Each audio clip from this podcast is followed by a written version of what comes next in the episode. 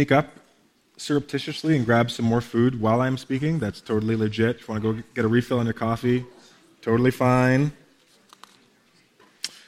One of the patterns that um, you see in the Gospels, and I, read a book this week that uh, just a super helpful, fun, easy but challenging read. Uh, Tim Chester's A Meal with Jesus. I believe some of the women in uh, the church were reading this as part of a book study last year. And I, um, Miriam Key said, You got to read this before you get to your E of bless, because it's like everything that you're going to be talking about. And it, she was totally bang on. It's a great book. I, you, can, you can get through it in about two hours. And it's really designed to show you, make you become aware of this pattern that we see in the Gospels. That as the Gospels unfold, Jesus is gaining a reputation in a lot of different ways.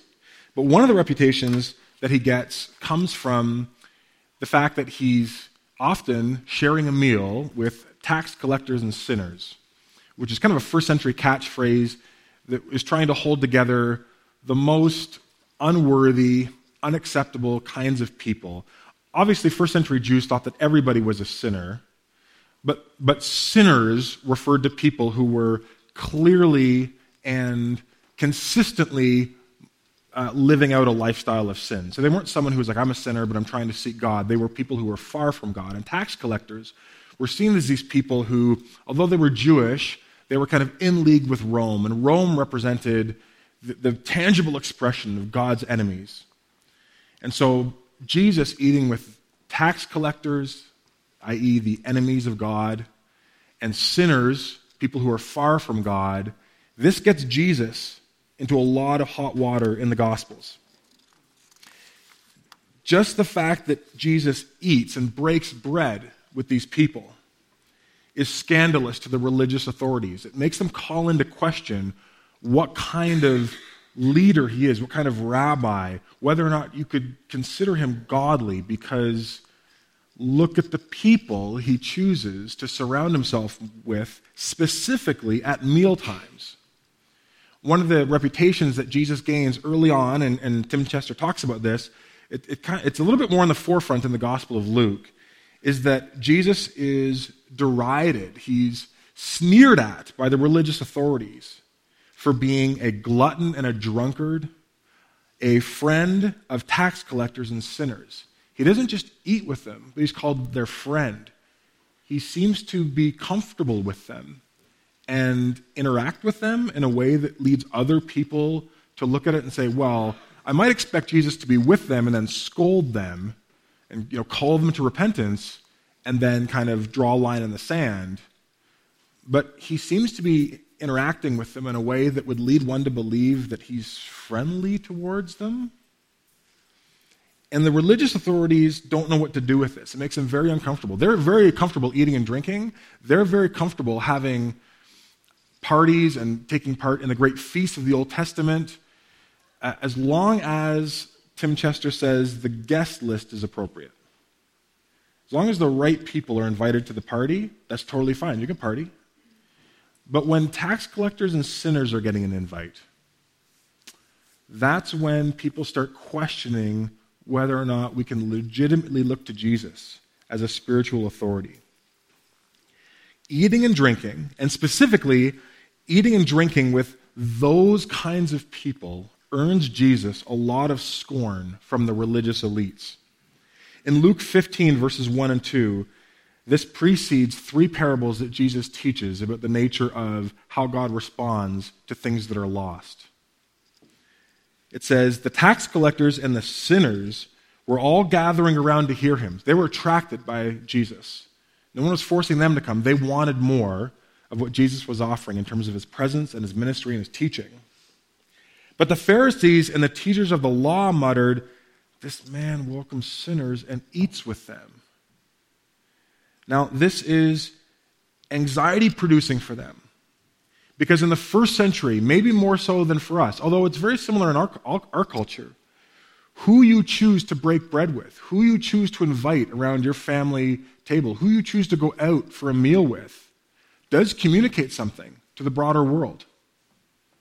And again, in the first century, meals were often used as boundary markers, of who's in, who's out, who's established, who gets the invite into this kind of meal, and who is not allowed to because of either personal purity issues or you're not religious enough, you're not observant enough as a Jew or as a Gentile. So when Jesus seems to be ignoring all the conventional boundary markers and really asking anyone to come as they are, this is very destabilizing to the religious authorities. Because maybe, like some of us today, we have a picture in our mind of this is what a proper, good gathering would be amongst godly people, godly friends, uh, maybe within the church. Uh, but we have in our mind's eye this is an appropriate way to connect with people. And then there are certain kinds of gatherings or eating and drinking and partying that we say, yeah, this is not appropriate. And usually we say these are the kinds of people who lean towards the appropriate ones and who we would engage with on that level. And these are the kinds of people who go to those kinds of eating and drinking gatherings and then they, and kind of never the two shall meet. And Jesus kind of uh, breaks down those invisible but very felt walls by eating and drinking with some of the most morally questionable people that you discover in the Gospels. And not only does he eat and drink with tax collectors and sinners, but if you have eyes to see it, as you read through the Gospels, you'll realize he's inviting us to do the same thing. In John 20, Jesus is telling his disciples the methodology and the pattern of God's redemptive plan. And he says, Peace be with you. As the Father has sent me, I am sending you. I've been sent on a mission. And now, when I leave, I'm going to send the Holy Spirit. And as the Father sent me, I'm going to send you. It's kind of a pass it on mission. So, this mission, my mission, is now going to be your mission. I'm going to work through you, but this is your mission to continue forward in as the church, as the people who have surrendered to my lordship. As the Father has sent me, I am sending you. Which begs the question well, how was Jesus sent? Tim Chester, again, really astute observation. He says there's three times in the Gospels where we're told Jesus came, and then the, the sentence gets finished. The first is Mark 10, where Jesus said, I came not to be served, but to serve, and to give my life as a ransom for many, which is a statement of purpose. This is the reason why I've come. Luke 19, the Son of Man came to seek and to save the lost. That's another statement of purpose. The reason why I've come is to redeem those who are far from God. But the third one is the one that Tim Chester says we might kind of just skip over it and not feel the weight of it. Luke 7:32, the Son of Man came eating and drinking. And he says that is actually a statement of method. That's a statement of strategy. The Son of Man came eating and drinking. Tim Chester says that's how Jesus came. It wasn't why he came. He didn't come to eat and drink, but how did he move into his mission? What was his strategy? It was to eat and drink with people. And once you have eyes to see it and you kind of reread the Gospels, it's kind of all over. Um, you know, one uh, Bible commentator said, you know, especially in the Gospel of Luke, but in a lot of the Gospels, um, what you, the, the connections you begin to make is Jesus is either going to a meal, he's at a meal, or he's coming from a meal. Meals become these, uh, they're kind of all over. Once they're kind of hidden in plain sight. And once we have eyes to see them, you realize, wow, meals were really important to Jesus. Eating and drinking were really important. So much so that Jesus gains this reputation for being someone who eats and drinks inappropriately. In Luke 7, there's kind of this um, pushback that Jesus gives, gives, to the religious, religious authorities. He says, Listen, what, uh, what then can I compare this present generation to?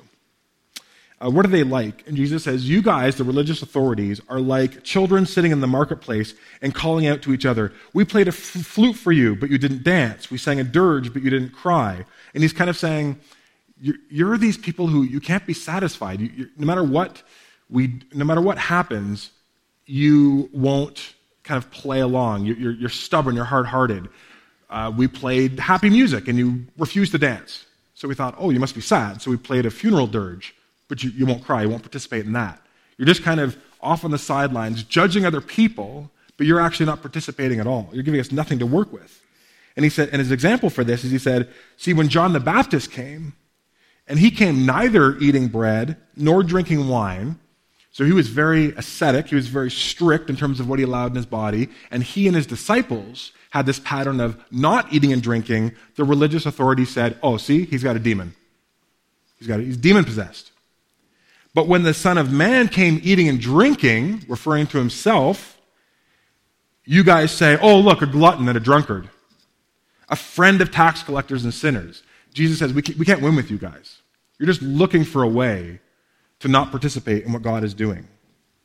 And this habit of eating and drinking seems to be something that Jesus was discipling his followers into, his core 12, the apostles, because one of the pushbacks that the religious leaders give Jesus is they said to him, You know, John's disciples, they often fast and pray. Like, we're pretty sure John's legit because his disciples are really like focused on prayer and they fast all the time. Um, and so do the disciples of the Pharisees. Fasting, refraining from eating and drinking is part of their MO. But you, Jesus, your disciples go on eating and drinking. The pattern that we're seeing with you and your disciples is you're not fasting as much as we thought like a good godly leader would do. You have a, you have a lot of long meals that stretch into the night, large gatherings, and gatherings with the wrong kind of people. So we're trying to figure out how you can rationalize that as someone who supposedly speaks for God. Because our assumption is someone who speaks for God and is godly wouldn't participate in this kind of eating and drinking.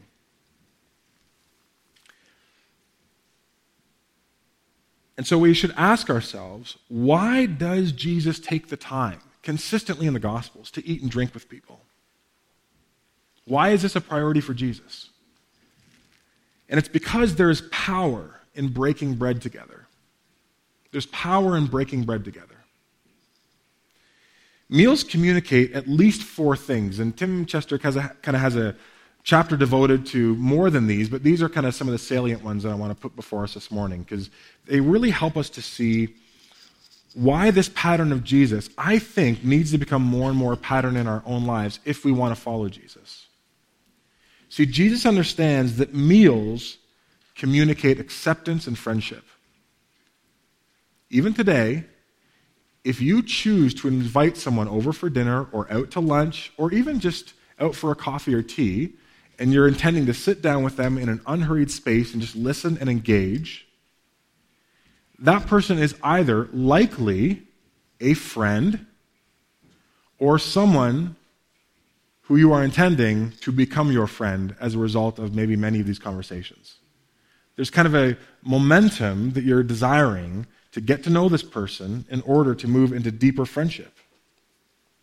Few acts are more expressive of friendship than a shared meal. And the word companion comes from the two Latin words together and bread. Com panem, together bread. So when we break bread, every time we do it, we're signaling to the other person, even on an unconscious level, I accept you. I'm glad you're here. It's good to be here. Let's build friendship. When I was in high school, and I think it was either grade 11 or 12, I think it was grade 12, and my friend and I had been Christians for three or four years, and I don't know how we came up with this idea. It wasn't really an idea, actually. I don't know how we moved into the, there was a little sparks of maturity that emerged at that age and this was one of them that i'm very very glad the holy spirit put on my friend and i's heart um, my friend who's now in ottawa is being trained within the anglican church to go into uh, be a priest and i think he's going to be done in like 2022 so he's taking the long road um, but we talked. To, I was talking to him this week, and one of the things that we did is we would. There was this long hallway, and we just had our own lunches. Some of the students went down to the cafeteria. Some would go across the street. There was a big mall, and they would just get food. We would almost always sit at the end of our hallway. The hallway was quite large. We were in about a 2,000 person high school, and at the end, in the whole hallway, there was maybe eight to 12 people having lunch just in front of their lockers. We were at the very end. Our lockers were at the end, and we just sat there and we ate lunch. And I can't remember how it happened, but early on in the year, there was a girl named Sarah who started having lunch with us. And what made uh, what made it f- feel sort of awkward for us at the start was Sarah was definitely one of those kids who we didn't have the language for it, but now we would say she was just really socially awkward. I don't remember her hanging out with other people. She was a grade lower than us. She was really nice, but definitely not like a dynamic personality within the school. Probably someone who kind of goes to school, exists in the school, and leaves school and is more or less invisible. And I, I don't know if she was just down the hallway a little bit. I can't remember where her locker was, but she just started hanging out with us and talking with us just about random stuff. And we would listen and we would talk about our random stuff and talk about youth group and stuff. And we invited her, and she never came to youth group. And this happened almost a whole year. I'd say three or four days of the week. Sarah would eat with us. And I remember talking with my friend, and we realized I don't think Sarah has many friends. And we as Christians should signal to her that we can be her friend and that we were willing to be her friends. And we really were. We listened to her. Um, we played board games together some lunch times. And I don't know what happened to Sarah. I don't know where she is in life now. We kind of lost uh, touch with her. But I look back and I thought, you know, even then, God was putting on our hearts the importance of meals as a way, breaking bread, even if it's just lunchtime over high school, meals as a way of signaling acceptance. And I'm pretty confident I could speak for Sarah in saying those, those lunchtime meals were uh, probably a bit of a safe haven for her. To know that at lunchtime she could have at least two people in the school who weren't going to make fun of her or not ignore her at least, and just allow her to share and treat her like a normal person and joke and talk. That would have, I'm sure, meant a lot to her, just like it would have meant a lot to me if I would have just been alone in a hallway eating my lunch most days by myself.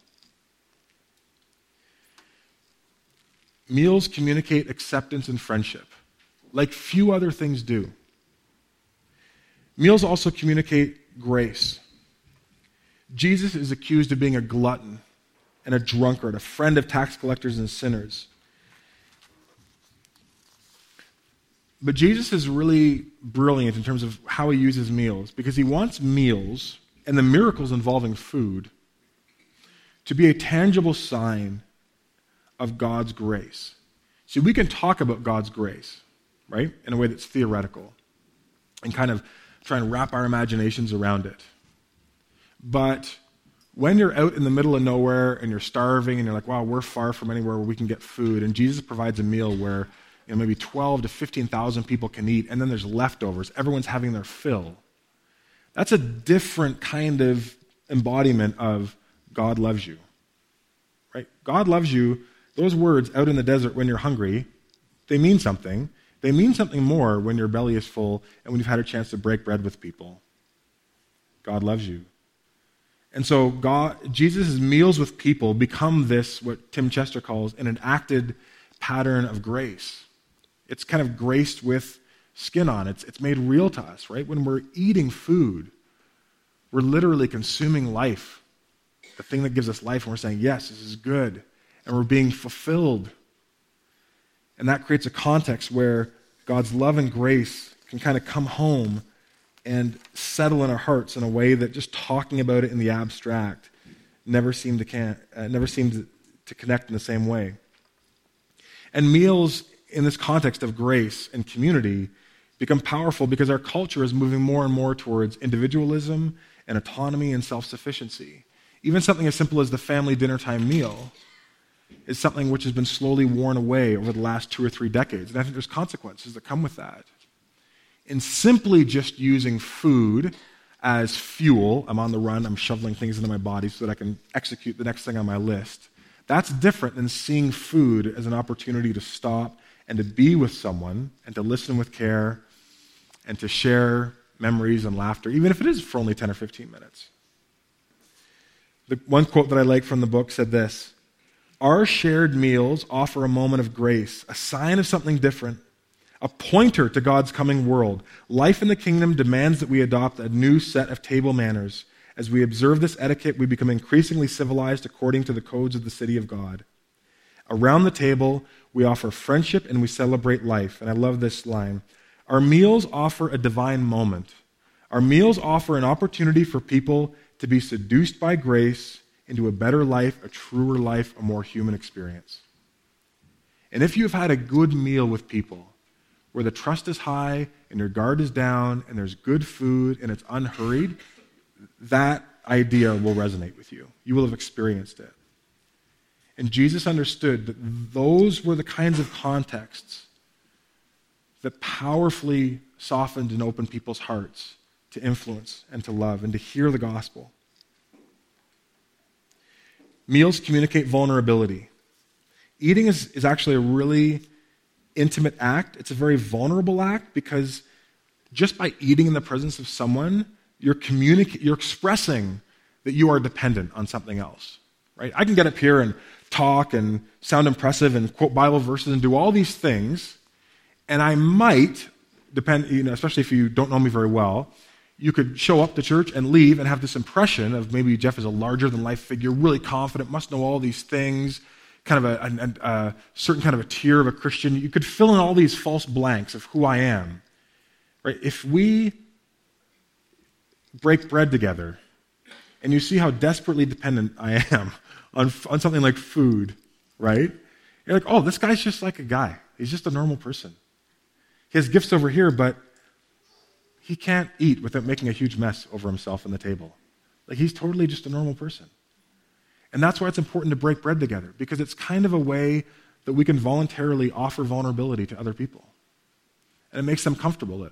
Um, it takes this idea that, um, see, in the ancient world, what you had is you had hierarchies of society.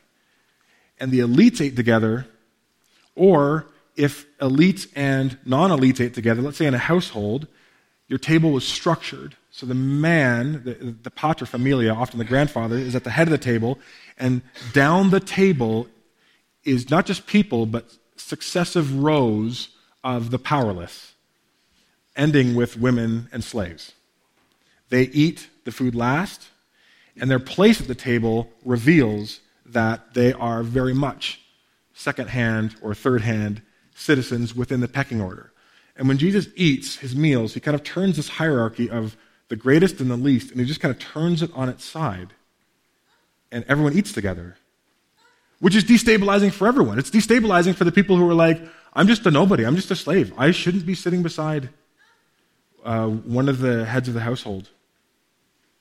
Or when the early church gathered and they were having a communion meal together, because it was a meal in people's homes, it wasn't just little pieces of bread and grape juice. You had a slave who was sitting beside a free man, who was maybe sitting beside a noble, all of whom had given their lives over to Jesus, but now they all had equal access to the same table and they were eating together and having conversations and working out, wow, what does it mean for us to be Christian brothers and sisters? But food and this meal that Jesus gave them was this incubator of a new way of understanding who they were and an, incubator of God's grace in their lives because it communicated vulnerability the, the old hierarchies of greater and lesser were kind of obliterated. And you put all these things together and they get to the fourth element of what meals do, and that is they communicate unity. We eat with those we desire to be unified with. We eat with those we are hoping we can find some common ground with. I mean, think about how, think about what it would communicate if I went home tonight and told one of my children they were not welcome to eat at our table. They can eat, but they eat in that corner. I'll still feed them, I'll still nourish their body, but the rest of the family is over here. There's not a more isolating, condemning, demeaning, dismissive, shaming act uh, I might argue you could ever do in, in kind of that social context. See, by having everyone at the table, even when there's issues, even when there's awkward silences, even when there's elephants right in the room that no one wants to address, but we're going to slowly try and work through it, we are communicating that we're willing to sit down together.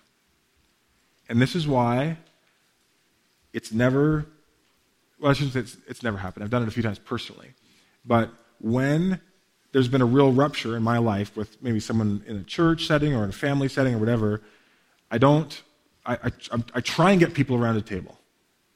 Coffee is okay, but a lunch or dinner in a quiet place or at home is better.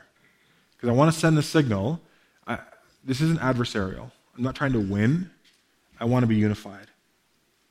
And meals become a way of communicating that to people. Again, sometimes at a very unconscious level. And so I say all these things to challenge myself, because this is an area that I need to be challenged in, and to challenge us to see meals as a kind of ministry, and not just a kind of ministry or a little cute little like, hospitality thing, but is central to how we move into the mission of God. The Son of Man came eating and drinking. There was a big agenda of redemption on Jesus' uh, plate, so to speak. But how did he enact it? Often by eating and drinking, by drawing people close, by inviting them. A quote from the book says this It's very easy to make community and mission sound like specialized activities that belong to the experts.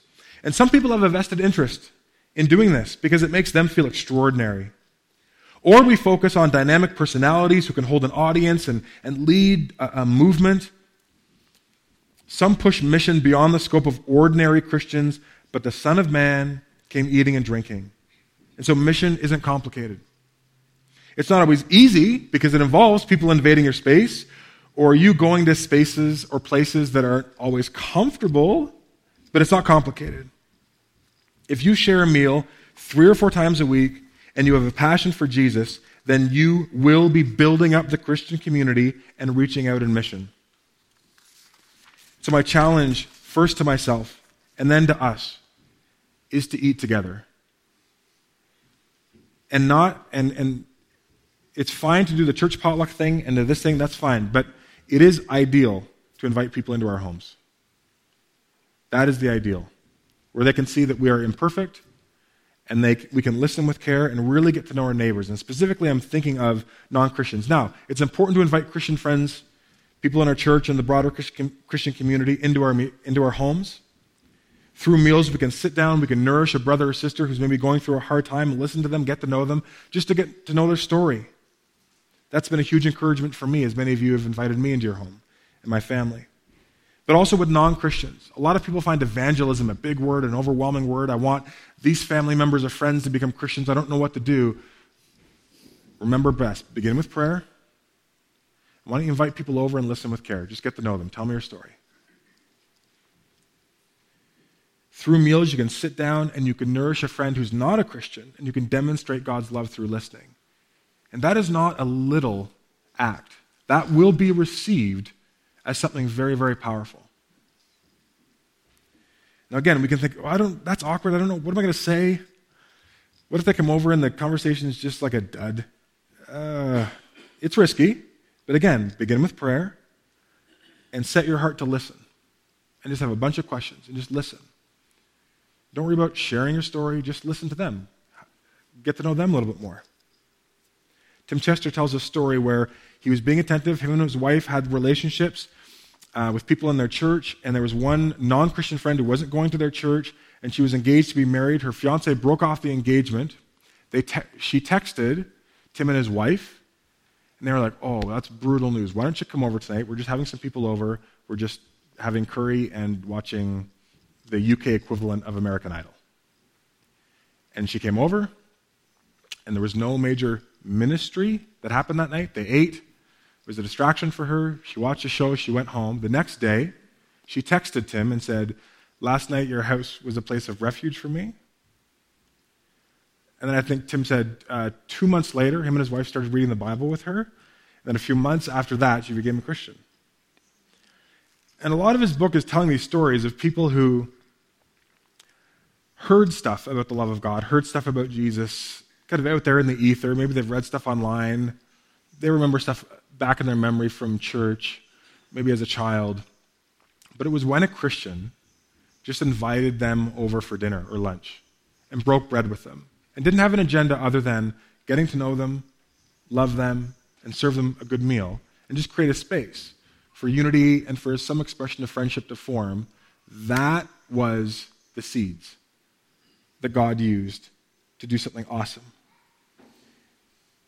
And so meals bring mission into the ordinary. Meals make something, make, leave us all without excuse. Tim Chester says if you eat three times a day, you have 21 opportunities a week for mission. Just take one or two of them, maybe even one a month. say one meal a month, I'm going to intentionally invite a non Christian friend or family member over without adding anything to your schedule. Jesus didn't run projects, he didn't establish ministries, he didn't create programs or put on big events. His preferred strategy was to eat meals in people's homes. And if you routinely share meals and have a passion for Jesus, then you will be doing mission. It's not that meals save people. Only Jesus, through the gospel message, can do that.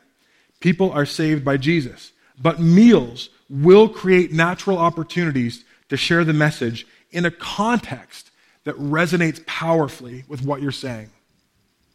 That God loves you, He is for you, He's provided a way, and Jesus is the bread of life that can nourish the deepest hunger of your soul, even as you're being filled with good food.